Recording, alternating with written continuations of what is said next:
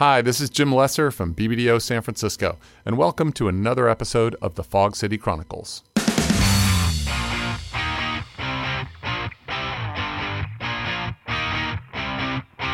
Today's interview is part of a series called The Women Who Run BBDO. Female leadership is such an important topic in our industry right now, and at BBDO, I've been very lucky to work with uh, some of the most dynamic leaders in our industry who happen to be women who are running offices and groups of offices. And I thought that if we could uh, pull their collective knowledge together, it might help to inspire the uh, female leaders of tomorrow. Today's episode is with Nadja Lossgott. Nadja, together with her partner, Nicholas Hulley, is the executive creative director of AMV BBDO in London. And Nadja has created and creative directed some of the most incredible culture shaping work that's been done in the last decade. Uh, it's won Cannes Grand Prix, Titaniums, uh, D&AD Black Pencils, et cetera, et cetera. She's got work in the permanent collection at the British Museum, the Design Museum, just an unbelievable creative career already, and she's just getting going. Nadja and Nick have been the creative directors on the incredible Essity campaign. That's E S S I T Y. I encourage you to, to look up hashtag blood normal, hashtag womb stories, and check out some of this work as you're listening to our conversation. We go into her background um, growing up in a family of artists and how that's impacted her love of the craft of advertising and also her approach to team building, which I think is so insightful for someone, especially for someone so young. So I hope you'll enjoy the conversation I had with my old friend Nadja as much as I did. Well, hi, Nadja, and um, thank you so much for taking time to chat with us today. Hi, I'm so happy to be here. So nice to see you and chat to you. It's awesome. It's been a while. I know it's been too long, too long. And I was trying to think of how long we have known each other. And I think it goes back to you starting at AMV 10 years ago, right? At the very yep. beginning of your, your tenure at AMV. Yeah, we had Nick and I had a little a little trip to San Fran where we met you. Yeah. Well, these um, these conversations, you know, um, kind of were born out of basically a, a, a, need that I saw in our office because in our office it's as you you know well Matt and myself as kind of leaders in the office and um, I was at one of uh, these female leadership events called the Makers event and they talk a lot about how young women need to see women in leadership positions. And so you know looking in the mirror I knew they weren't seeing what they needed to see. And so I said but look around our network. There's all these incredible female leaders running offices, running giant global accounts, et cetera, et cetera. And why don't we just kind of um, bring them in via video conference and and have a, a chat, and and that will be a way to um, inspire people and also to kind of get that collective knowledge of all that great leadership advice into one place. And so it it started really as just a you know kind of a, a, series of little little chats and it's grown now and we've gotten really lovely feedback from people around the BBDO network. And it's been listened to in 48 countries or something like that, Amazing. which is shocking to me. But um, I'm really grateful to you as, as not just a great leader in our network, someone who's created some of my favorite work of the last 10 years, but also a rising star because you're, you're obviously so young and you have so much ahead of you. So I'm excited to talk to you. well, thank you for having me. Well, let's start at the beginning. Tell tell me. I think it's helpful for people to kind of hear. You know, a lot of times with they look at someone with a big a big title and they're at the top of the agency, and um, you know they forget that everyone starts in in uh, the same place or different humble places at least. And so I wonder if you could just share kind of the beginning of advertising for you as a career, how you found it. Was it something you always wanted to do since you were young, or did you find it in school? That kind of thing. Yeah, I think that probably, well, I'll start probably in the beginning. My both my parents are artists. My dad's a sculptor and my mom's a textile artist. And um, so I was probably never going to be an accountant, but um, so I think the genetics my, my, weren't there for accounting, huh? not not so much with the maths. um, And I think my dad had, he was very interested in design, obviously, with and, and form and shape. And he had a lot of Graphis design annuals and advertising annuals um, and and those kind of magazines. And I would look at them, and it was probably a very subconscious look at, looking very much back onto that, thinking that I used to love all the the, the headlines. I remember it was the Chick Fil A headlines and um, all the amazing visuals and all the amazing even um, industrial design and, and product design and stuff like that. And I just loved that commercial side of things and the polish of it and just the, the eye candy and the, the, the conceptual smarts and, and that, that really, uh, I took a shine to that. And I was really interested in graphic design and I wanted to go and study graphic design. And the course, the, luckily in South Africa, there are quite a few fantastic courses in graphic design and, and advertising and and I went to study at a place called Red and Yellow, which was started by Brian Searle Tripp, um, who was they basically started Ogilvy, a branch of Ogilvy in, in South Africa. And when they retired, they started an advertising college. And the course that I went to eventually do was was design and art direction. So it was probably fluke that I landed up being being an art director. But Brian Searle Tripp is was the complete embodiment of the real the real deal, full on 80s ad man, absolutely adored art direction and design, was loud and brash and, you know, just lived lived advertising. And um, it, he was an incredible inspiration and that's and then I went back to Johannesburg from Cape Town and then got a job at TBD, TBWA.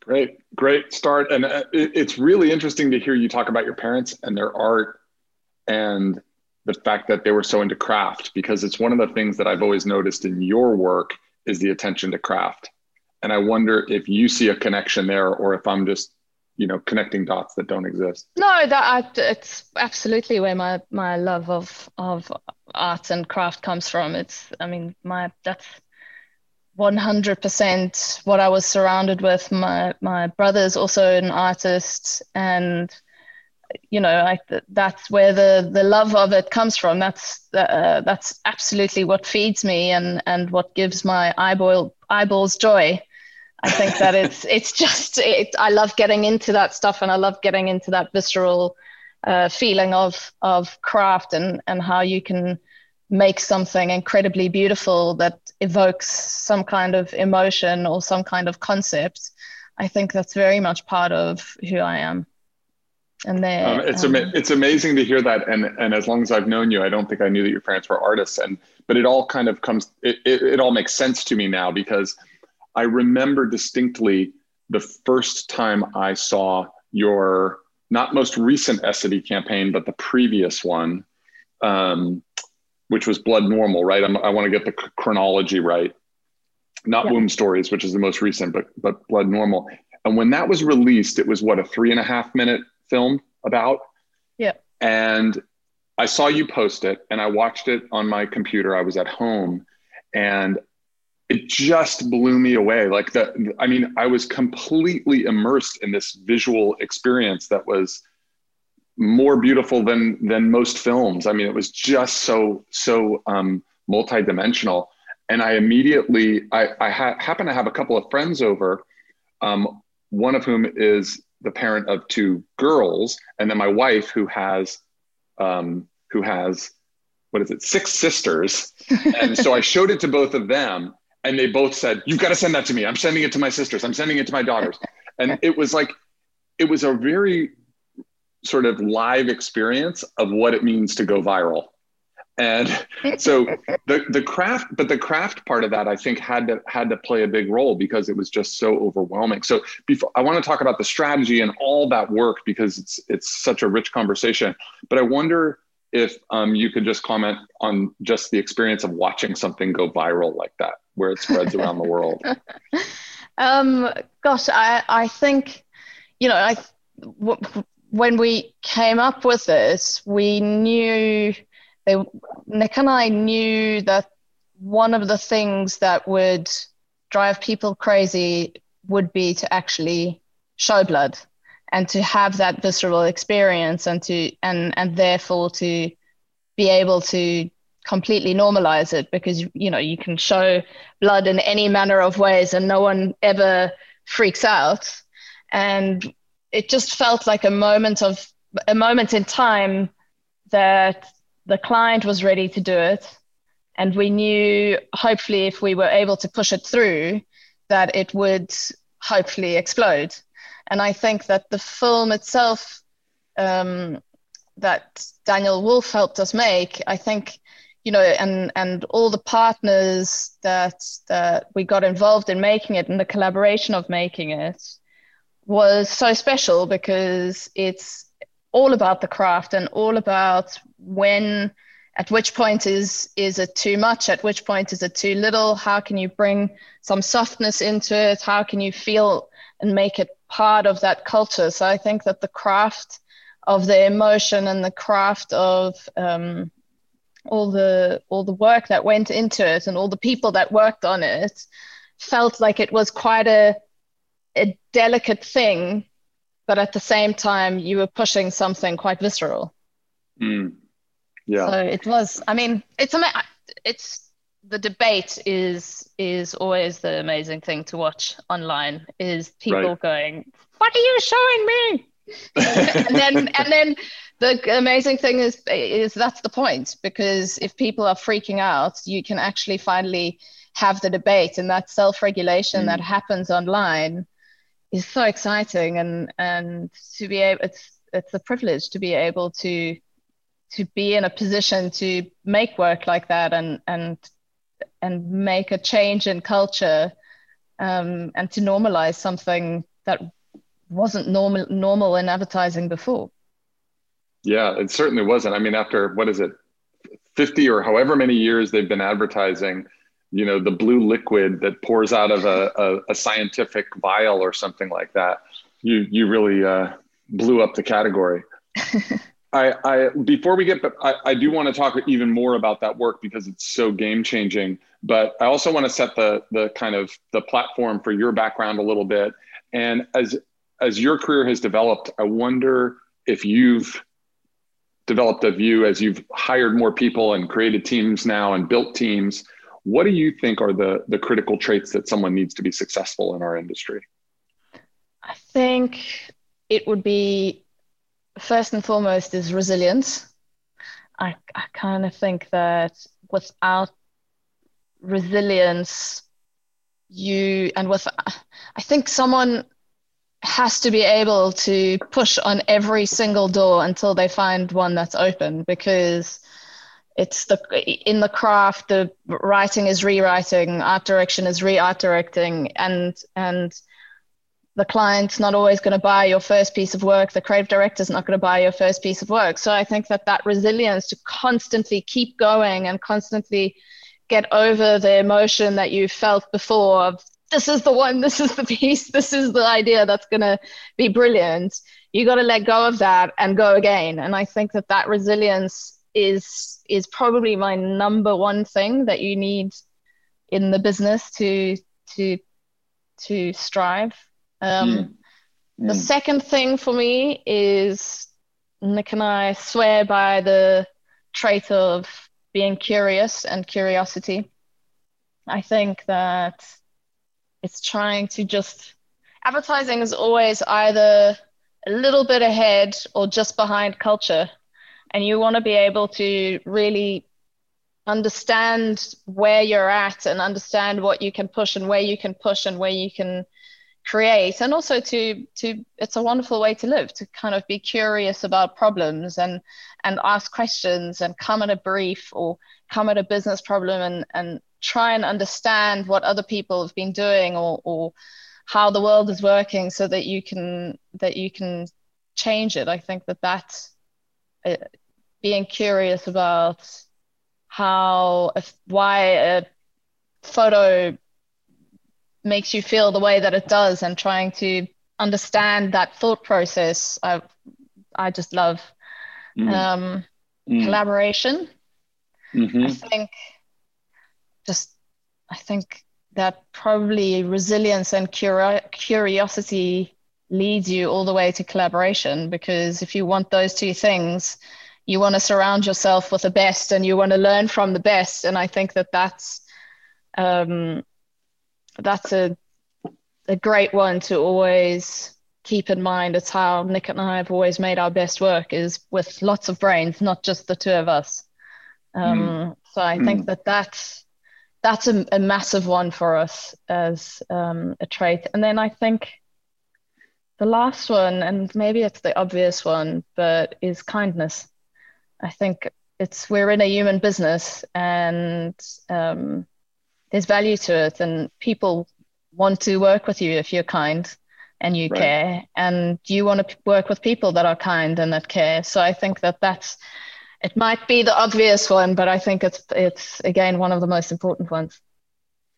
That's a that's an incredible list, and um, one of the things that that stands out to me because it's the way I first met you was you and Nick as a team and your collaboration seemed so natural and so fluid that you kind of you you know in the classic sense you finish each other's sentences. You're like Lennon and McCartney or something where it's like the the the pair of you are are so dynamic and powerful one of the things I would love to hear you talk about is just because as a creative leader there's um, a line that you have to walk between having your own passion for an idea and teaching the teams that, that work with you to have passion for an idea, but also being malleable enough to navigate feedback and strategy changes and things like that. And is that something that you just have always, you know, sort of done naturally without having to think too much about it? Or is it something that you had to work at? No, I think that is one thing that every junior creative learns, and I think we're still you're still learning. We're all still doing that. You, that that thing of pushing way too hard, and then you realize that it's broken. And I think that's the tightrope that you're constantly walking of of when are you leaning so far forward that you're actually leaning backwards, and and the, when are you leaning so hard that it actually breaks and i think it's being i think it's experience and i think it's watching other people do the svengali tricks that they that they do of um, what is seemingly magic but actually it's just knowing when to stop before it breaks. And i think part of that is being able to read the situation and know the history. Eq is a pretty big one in trying to really li- properly properly listen to to what it I, I don't think it's always clients. I think it's it's it happens in so many different situations. But i think whatever really listening to that person and trying to understand what they're also saying underneath what they're saying. Um so i and, and then i also think it's it's trying to jump sideways. It's um that it's not sometimes it's not all lost that there is another idea and and but it's i think the most difficult thing as a junior creative is getting over your precious idea and and moving on from it and and knowing that you can come up with one that's just as good if not normally better. Um, so i think that's totally totally something that you learn.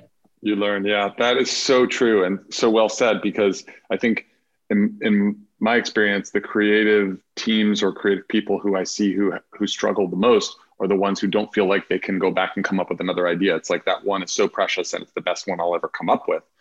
But once you get used to the idea that you can come up with another one that's just as good or better, and um, are confident in that ability, it, yeah. it becomes it becomes the most powerful negotiating tool you have because you can always go, well, if this isn't the right idea, then you know yeah we'll take something give us a day it. and we'll go back and come up with another exactly and i think it's it's we're not I, I think it's that thing is no one's pretending that it's easy and i think that it's it's you might take part of that idea part of what someone said part of what someone might think is the solution and go back and i think that it is also part of resilience and mm. resilience is a learned trait. I think yes, naturally you you have to be able to to have the strength to to continue and to continue doing it. But I do think that it's a learned thing that you actually have eventually the confidence to know that you will come up with another idea and and there are also people that can help you do that.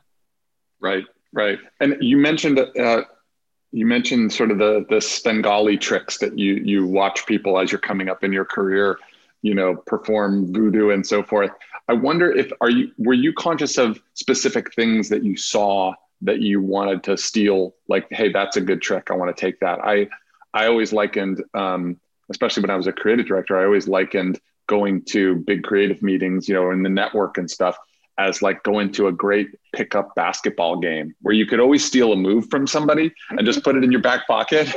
Um, and you know leadership i think generally becomes like that where you can you can learn from just watching people who are good at it. We have so many so many great leaders around the network. So i just wonder if you have any tips that, that you where you saw something and you said i'm gonna i'm gonna take that and use it.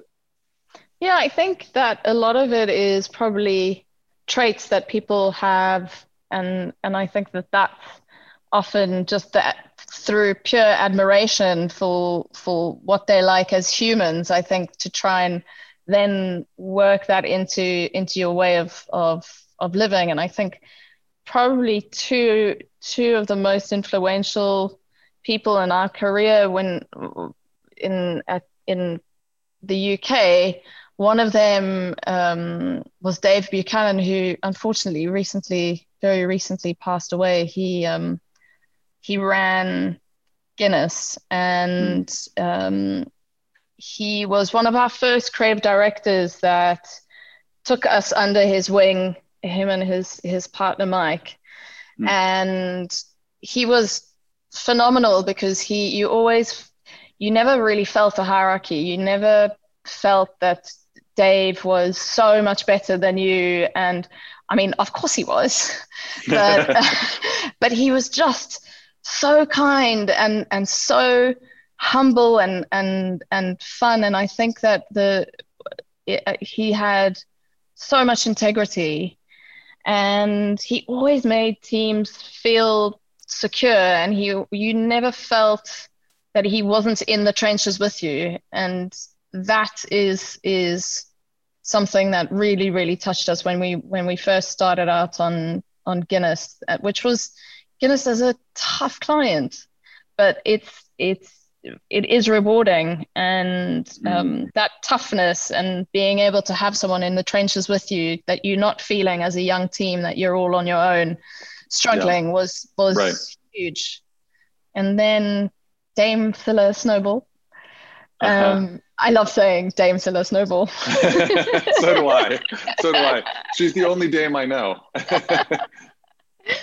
she, yeah, I mean, she is just the most amazing woman, and uh, what we learned from her is probably always having healthy, healthy paranoia, and that steel and strength can come in the most bubbly, bright, and shining package possible. She's just so kind and so wonderful yeah. and yeah. smart as a whip that it's just such a, a, a contrast uh, that we always enjoyed and, and liked.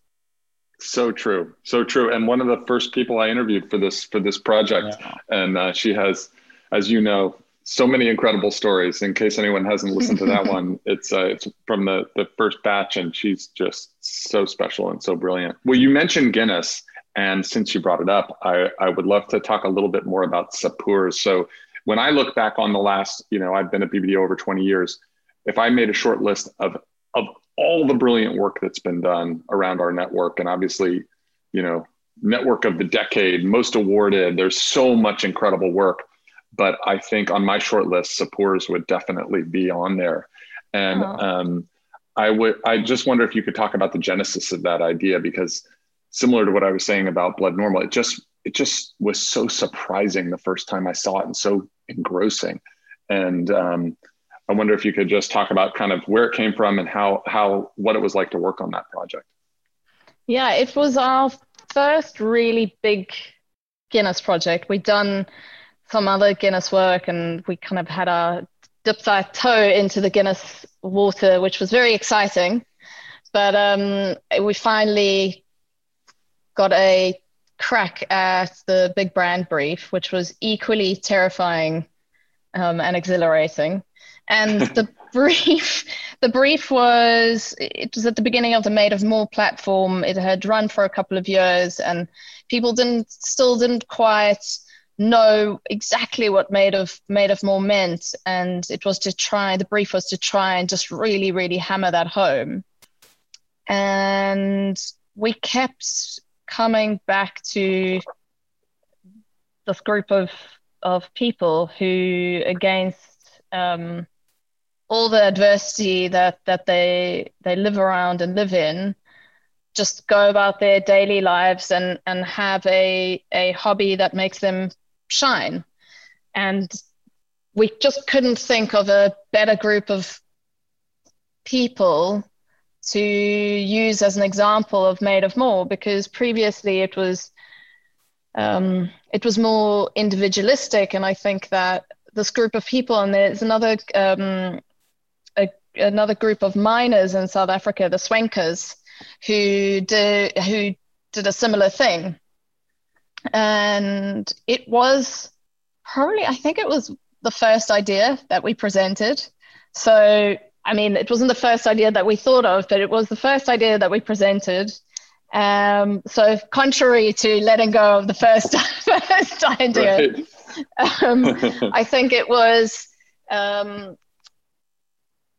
not that I don't. It wasn't sold in it. It it, it wasn't sold initially, um, but I think again and again we came back to it, and eventually put it into research and and and it worked well mm. and so we went off and and made it and it was just a we didn't think we kind of said oh we've got this idea to to dave and and the team and we think that they're just a really shiny, big shining example of what made, made of more could be but we're not sure if it's right because you know it it might just feel like it's too far removed from from an Irish market and and Rory Gallery, who was the planner on Guinness at the time, just said it's brilliant. We need to make this, and, and it, it it was an amazing process to to actually go out and make it, and mm. we got to make a. We didn't.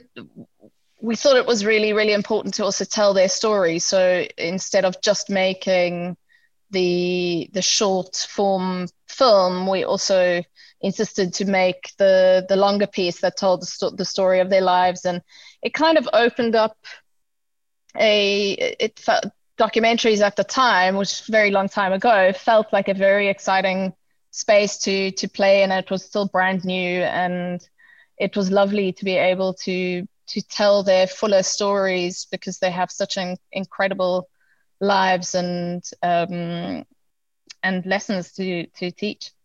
Yeah, um, and and speaking of of your natural curiosity, how did you even know about them as a group?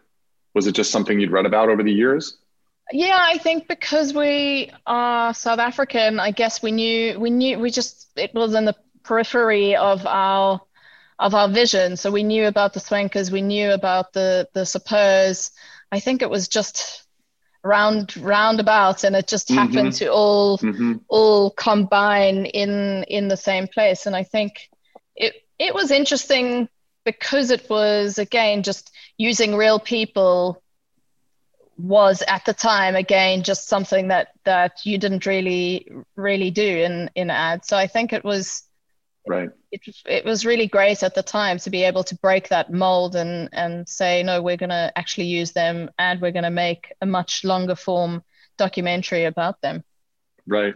Um, it, it, it was just so brilliant. And for anyone who's listening who hasn't seen it please go just go straight to youtube and watch guinness sapeurs s-a-p-e-u-r-s i believe. You'll find it um, about these men who dress up. They're, they're among the poorest communities right in in africa and they dress up in these really swanky outfits and and kind of dance and party and it's just an incredible piece of communication. Um, and I, I want to just focus on the craft a little bit because, especially as a creative director, I think it's really interesting for people to understand how much work goes into the craftsmanship of this. So, in that one, I mean, I've known you a long time. I know you have a, a, a strong personal style of your own. Um, how much of that? How, how much of that were you able to influence, or how much of it was we just turned the cameras on and these guys did their thing? I mean, I think that part of it was the style of how we wanted to shoot it, that we didn't want it to be addy, which sounds like a, a, a weird thing to say now. It, our vision for it was to be part music video, part ad, part documentary.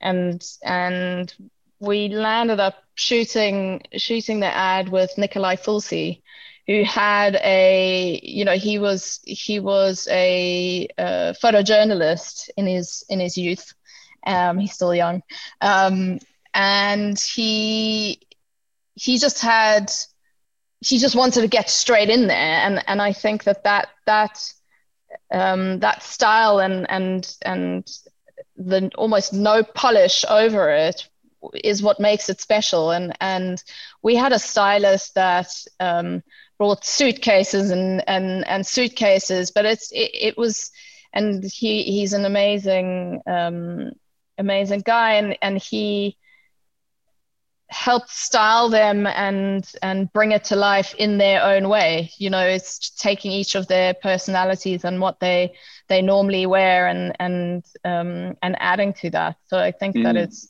you know it's it, it is absolutely it's all there and it's all them but of course yeah. there's there's extra touches to it yeah. Well, I have to tell you, um, small aside, I think of that work on an almost daily basis. And I'll tell you why, because as you know, I'm kind of like a, a fitness junkie and I have a playlist that I, that I, I have multiple playlists for working out, but that soundtrack by the heavy is on almost every one of my workout soundtracks. and, and I think it's a combination of it just being an incredible driving song and the fact that it can in the back of my brain it connects to these people who are so motivated to overcome you know what they're facing that i think like okay at, at minimum i can i can get through this 30 minute workout. Yeah i um, think so it's such a it is such a that's i think what everyone saw in it that it was just such a they've got such a great life lesson and you can totally relate to it that you know that it's life can be shit sometimes, but you kind of dust yourself off and take yourself to go and enjoy enjoy mm-hmm. something else in life and enjoy it with your friends. Yeah, yeah. Um, okay, well let's let's keep moving. But the, there's so much so much to talk about with you because I think you have this unique perspective as not just a leader but a creative leader. And I wonder if you could talk a little bit about about moving into the, your current role as executive creative director and compared to you know, as you're moving up through the ranks of the creative department, one of the most famous creative departments ever in the history of advertising at AMV, and you know how you've approached that. I know you know you and Nick are so thoughtful about everything. How have you approached the way you're doing this role as a leader? I think that moving through through being a team and moving into CD, I think as a team you're always trying to do everything for yourself and um, and then as a CD, you're trying to help teams do it for yourself, and you're trying to help help do that um, for for clients. And I think as an ECD, it's trying to take all of that intensity and intention and trying to spread all of that across everything. Right. And I think we're we're still, you know, we're still learning how to how to do a lot of it and it's it's just sometimes trying to extract yourself from from the total doing and being able to intervene at moments um, where you can make the most difference um, and moments where you can steer that creative product and help people grow because mm-hmm. we're that's what we're there we, we want people to feel like they can make the best work of their lives at our agency and, and with us and we're there to facilitate that and and help that. And i think that it's you know, it's it's really tough, and especially, you know, we we were plunged straight into the pandemic straight after being made ECDs, and right. um, actually, Scylla said to us, it's it's like you've you've had ten years of experience in one year. So true. And it's been tough. It's been really, really, really tough. And I think that the the we like to use the analogy of having having a blanket in winter that doesn't cover your head or your toes. So you're constantly trying to move it up, and then your toes are, are, are cold, and then you move it down, and the head right. is cold, and it's trying to find where your attention needs to go at a certain time. But I, you know, you're, you're never going to find a blanket that covers covers it all. But it's a, um, I think it's a just a constant learning of um, trying to spread mm. across the most important things and trying to yeah. make a difference just where you can. Yeah. And speaking of speaking of um, COVID, hopefully hopefully we'll all be on the other side of this soon. But I wonder what your view is on on how it'll change the creative workplace. Meaning, you know, everyone's gotten used to working through the screen on their computer, and I've heard from our team that a lot of creatives actually really like it better than being in the office. I always loved being in the office because I just love the energy, but different people have different styles. And I wonder how you think it's going to change, you know, the whole, the whole industry.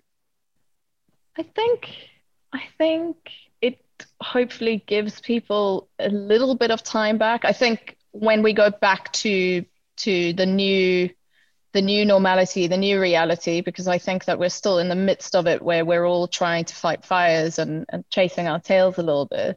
Mm-hmm. But I mm-hmm. really, I, I hope that because we're not commuting, we're getting that time back and that you can choose when you can go into work and when you want to go into work and, and try and make free up that schedule and, and have more flexible working time, which which is exciting. I think that's always been the dream, and that that ten years in in one year, it goes the same for all the good stuff as well. I think that it's right. amazing that we were that we're able to completely be um, plunged into the Zoom calls. Everyone everyone has had a crash course all together, and and it's become quite democratic.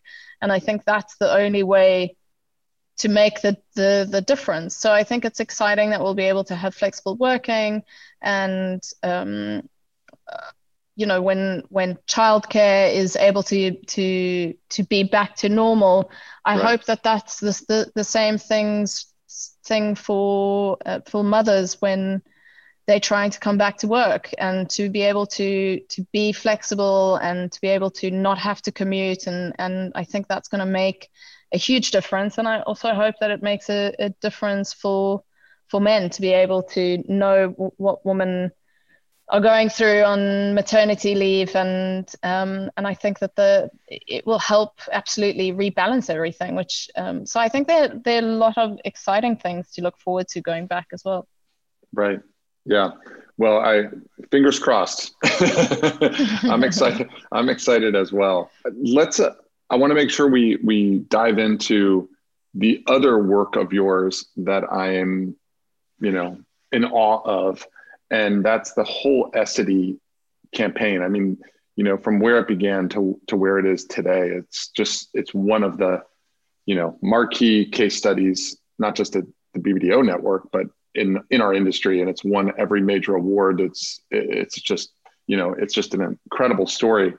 Um, so I would love to, before we get into kind of specifics of craft and things like that, just talk about how that started. And I know, you know, it was not an easy journey. And, you know, what the the kind of fundamental insight was when you when you began that. And if if you had a vision of what would happen if we stuck with it over years, or has it has it been more of a, you know, choose your adventure as you go type of experience? Um, I think as a with the client, AMV's been partners with Essity for about six years now, I think, or is it seven? Might be might be seven. Um, and you know, I think the journey at the beginning was just moving moving to better work, moving to m- more baby steps, slowly changing changing the game and the the line was live fearless and um, Bridget and um, Bridget the strategist and Sarah and um, Toby and Jim who lead the account and and won the pitch, they stuck stuck with it and stuck with with Live Fearless that the client bought bought into. But then eventually there was a mantra of well, if it's a mantra, then you as a company have to live fearless. If you're going to ask women mm. to live fearlessly, well, then you as a company need to embody that same spirit. And mm. I think that that was the turning point uh, to be able to to make work that really broke down taboos around menstruation, which is um, which partly you could say advertising has has funded and and created, and I think that being brave enough, the incredible men and women that w- that work for Essity that decided actually that they'll go after it and and that that will be their mission and they will continue to break down those taboos until they aren't mm. aren't anymore. That's been been the mission and um, Margot Revel, who's the strategist on on Essity day to day, she's just an incredible uh, learn. I mean, she's just a, a sponge for reading. She just knows absolutely everything there is to know about um, that side of, of life. And mm-hmm. she has led that, that account with incredible um, smarts and, and grace. And, and her thinking and her strategy has led us to all the creative highs that that we've been on. And uh, of course the the clients are brave enough to go there. And i think that's mm. the big platform helps. Mm, that's great. And w- one of the things that that i always like to ask about are are challenges and moments of crisis that people have gone through because i think it's helpful especially for young people to hear that you know a challenge is an opportunity. You know a crisis is an opportunity to either build a relationship or solve a problem in a new way etc and um, I wonder if you could talk about one of them. I know there were many, but one of the major creative crises that came up as you were creating that campaign. So on Blood Normal, that was pro- that's probably the the biggest creative crisis that we've ever had and the most difficult job that we've ever done because we'd shot this this film and made this film which which was groundbreaking in all the way, ways that it was showing blood and making blood part of culture. But of course, because you're working with decades of, of patriarchy, of, of that has left women feeling disgusting about their, their bodies and has left men feeling disgusted of, of women's bodies when it comes to bleeding. Every time you're, you're talking to anybody about it, or any time you're, you're having to go through a process, you're having to break down that person's prejudice that's that that they've lived with all their life and that has been that's been hit into them through through culture. And and that's what we were facing on on blood normal and eventually faced with with all the, these media rejections that we were getting to the point where we had we didn't have an ad that was making a point whatsoever. We just didn't have an ad that could run anywhere. And our clients were obviously worried that they were going to lose their their jobs mm. because they um, didn't they'd spent the money. They didn't have anybody anywhere to to run it. And and also all of us were incredibly upset that we that we were just cutting up this thing and throwing it away knowing the progress that it could have made. So i think that's where we come we come to the client saying let's do it anyway and us using a bit of what we've called creative judo and mm-hmm. using the the most visceral um, rejection from from the from the media to slap on the end of the ad to actually show that that they find it unacceptable to and to point out that hip- hypocrisy so mm. we pixelated things we fought very, very hard. Account teams fought very hard in an Erin in Erin Brockovich moments in putting probably what looked like legal documents together to point out the hypocrisy on of showing a sexualized woman in absolutely no problem. But obviously when it comes to a tiny little bit of period blood it, it was right. a problem. So we fought on multiple counts and included that rejection. And uh, and i think it gave it it even more strength. Hmm. it's a it's an amazing story. And i think it's it it really points out the truth in what you were talking about in terms of the qualities a person has to have to be successful in this business. I mean, resilience and teamwork. If you didn't have the account team and the strategy team putting together the Erin Brockovich documents to point out the hypocrisy, if you didn't have creatives with quite a stoic mindset that the obstacle could somehow create an opportunity for something that was just as powerful, if not even more powerful, um, it, it's it's such an incredible incredible story. And the work i mean for anyone listening who hasn't somehow seen this i think the whole world has seen it but it's hashtag blood normal essity you can go to youtube and just look up case study hashtag blood normal and find a number of uh, videos and things. Um, it's it's quite literally work that changed the world. And I, I wonder just you know on the, on the topic of female leadership how how how sort of that makes you feel or how I imagine it's just insanely satisfying to look at that and say, we are creating something that people in many, many countries all over the world, it's changing their view of the way they think about their bodies and the way they think about society. I mean, we're we're incredibly proud of it and and feel a, a massive sense of of privilege to be able to do that and to be able to to watch things change and and competitors change as well that you're you're doing a a, a bigger job and and seeing the reactions and seeing the change in in people around us. I think that that was also pretty special. And i think that when it came to our most recent one in womb stories which is very different, but also touches topics that are have been overlooked for for so many years and have also caused incredible shame in, in women. I think that the topics that we touch on there, and endometriosis and, and menopause and miscarriage and IVF, mm-hmm. again, touch so many personal spaces and, and it's so important to be able to have a voice and to be able to have a platform where you you can as a as a group and a, as a team change people's minds make people feel better make them go through a kind of catharsis. It's incredibly special and, and fulfilling. Mm, it's it's an amazing story. And just on a strategic note for a second how was there ever conversation um, with the client? Because this is i think it's a great example of owning a category if you will. There's not there's not this is not a sort of focused product message about why our products are different than the category. And so at a strategic level was that something that um, that anyone struggled with um, whether it's on the client side or just in general?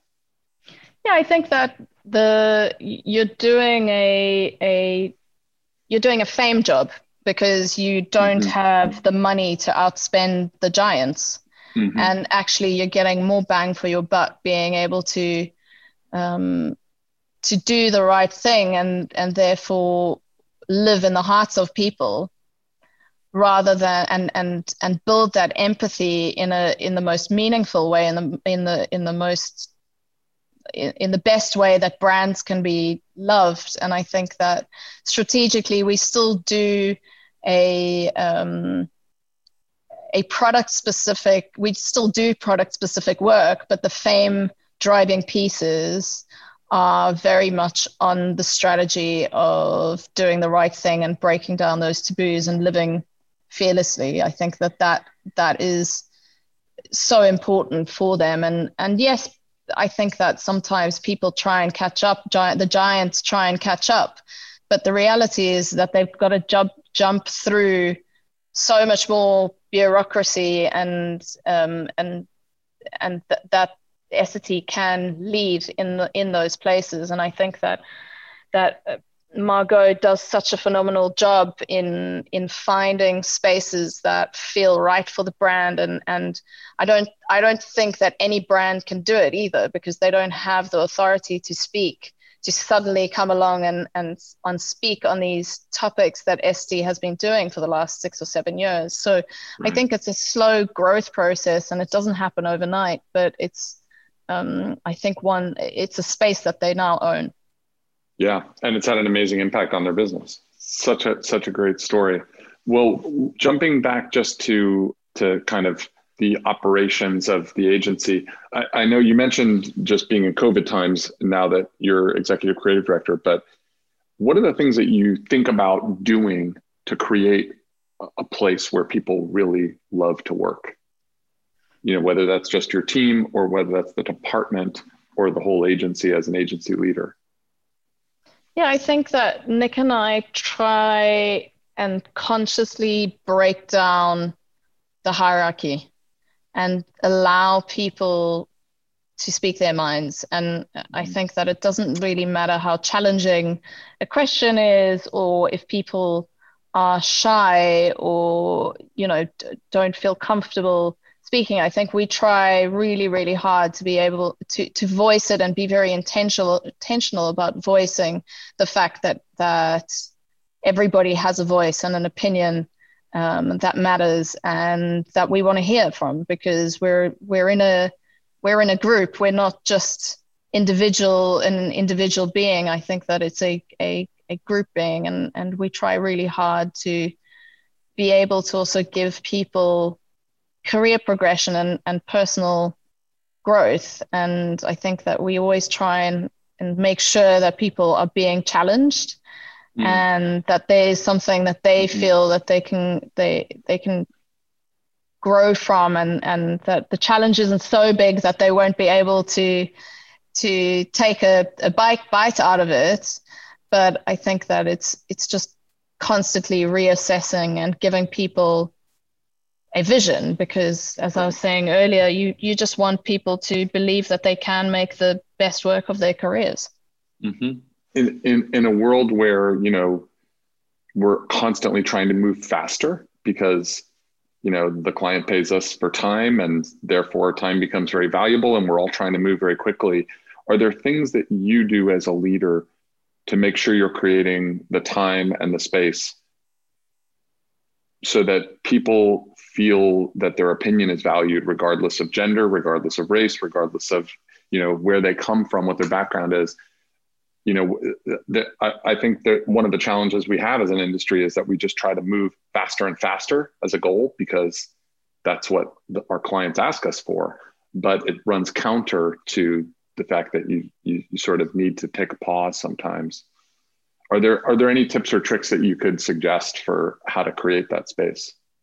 I think it's really tricky because like our industry is so much about the work, um, but the work is fed by the people and and vice versa. And I think that if you forget about the people, you absolutely don't have the work. Mm. And I I think that sometimes and when we get busy, the work takes priority. And I think it's always just making sure that we're we're stopping to think about the the personal side and and being able to question everything i think that that's the most important thing is to al- allow allow that questioning and and i think that your um everybody's so different and and and, and the things that hold us back and the things that make us strive are different for every person and i think that mm-hmm. that's why a concentration on on people individually if if you can manage to spend a couple of minutes time or a text or a whatever it is to just check in and and make sure that people feel like they have the space because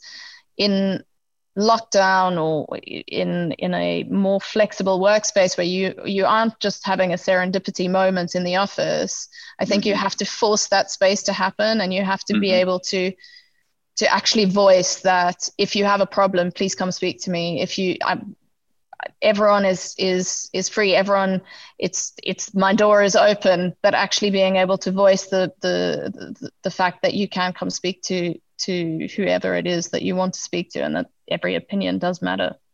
Mm, comes back to uh, what you were saying about just kindness and and creating that environment where people feel comfortable. Well i have one one more question which i i like to ask the the folks in the in the office in San Francisco or on our team, I should say, not in the office right now. And uh, this question came from one of our young account stars named Disha, and she asked, "What's the biggest barrier you've had to personally overcome, and were you were you afraid, or or how did you break it? And is there a way to remove the barrier for women who are charting a similar path to your success?" I think I would say my biggest barrier has been self confidence. I think hmm. that it's the thing that I've struggled with the most. Um, that and and probably speaking. I think it, those things come come hand in hand. And I'm naturally more of a shy person. So you know, when you're surrounded by by all these superstar leaders that feel like they um, they know exactly what they're talking about and that that that they seem so confident. I think that it's just I've been so lucky in having people like Alex and Sarah and Scylla and all these people um, that have helped me get to a place where I feel confident and where again I feel like my opinion does matter. And and I think it's it's difficult to see at the beginning but you slowly you slowly slowly get to a point where you feel like you have something to say. And and every person does. And every person um, can change the course of an idea and can can can make it better. And i think that that it's it's so important to be able to if you say one thing in a meeting because you've thought about it the whole meeting it's probably maybe going to be more important and more succinct than than someone else's thing that they've just said because they've they they speaking out loud. And and you know i've been of course i've been incredibly lucky with with Nick as my creative partner, who has always been there for me and has always helped me um, chart the course. But it's surround yourself with the, the people that care about you and and that can have your back and and lift you up. And I mm. think just keep keep learning, keep listening to podcasts like Jim's. There's also a great book that I I um, that Alison Chadwick um, recommended to me, which is called Playing Big by Tara Mohr, mm. which I highly recommend for people. And it's um, it's all about trying to find your your your voice. And I think that's a another little tip that I would I would give to you to to read and and great. And it takes great. time. That's that's sage advice for sure. Um, in all the years we've known each other, I've just always found you to be so insightful and so thoughtful and so kind. And from the very first time we met, we had this nice friendship. And I, I have to say, one of the great pleasures of being in our global network is that when you meet these people, you stay in touch. And thanks to social media and you know so forth, it's very easy to feel like you can stay quite connected, even though you're halfway around the world. And um, I want to tell just quickly the funny story of of the time I was in Joshua Tree with my family, and I um, was at a little a little Western uh, barbecue bar that had music called Pappy and Harriet's. Anyone who's ever been to Joshua Tree has probably been to Pappy and Harriet's, but if you haven't, it's every bit as rustic as it sounds. And you go in, and there's like six foot high ceilings, and it's packed with people just absolutely shoulder to shoulder. It's quite dark, and there's blues music playing in the front. And when you go in, because it's because of the place you're in, Joshua Tree, it's everyone in there is is dressed as one of three things. They're either in Patagonia head to toe because they're there for rock climbing or something. Two, they're they're you know honest to god cowboys and they're just like you know wearing western wear with cowboy hats and things, or they're bikers and they're wearing like black leather. And I go through the sea of people, and I'm I'm in Pappy and Harriet's, and um, and you know I have a nice night with my family and everything. And then I I get home that night and I'm looking at Instagram, and I see a note from you that says you're in California you're in Joshua Tree and you're in Pappy and Harriet's. And I somehow re I paused my brain and I rewound the tape of the night. And I remembered going through that crowd, and there was one person who stood out who didn't look like everyone else. And it had been years since we'd seen each other.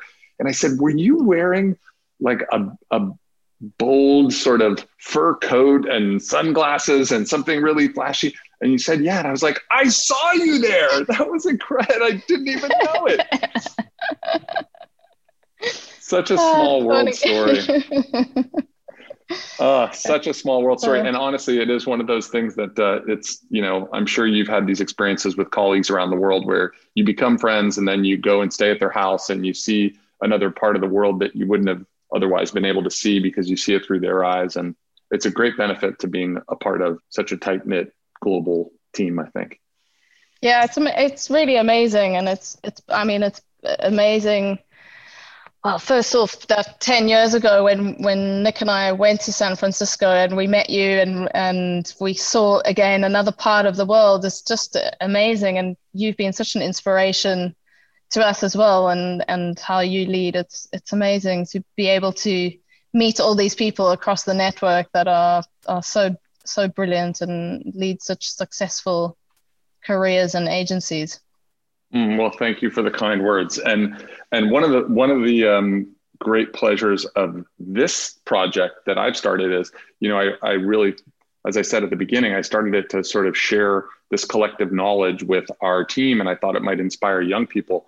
I find it ins- inspires me every time, and I, you know, there's there's wonderful leaders like you who I've never had this conversation with. And I've learned so much just talking to you today. And I always end up with a page of notes, you know, and jotting down things like the fact that you said every person can change the course of an idea and make it better is very, very wise and and um, something that I think uh, anyone who's listening to this will will take away from it. So thank you, Nadja. Thank you so much for for being a part of this this uh, project, the Women Who Run BBDO. It's a pleasure. Thank you so much for having me. It was lovely chatting to you.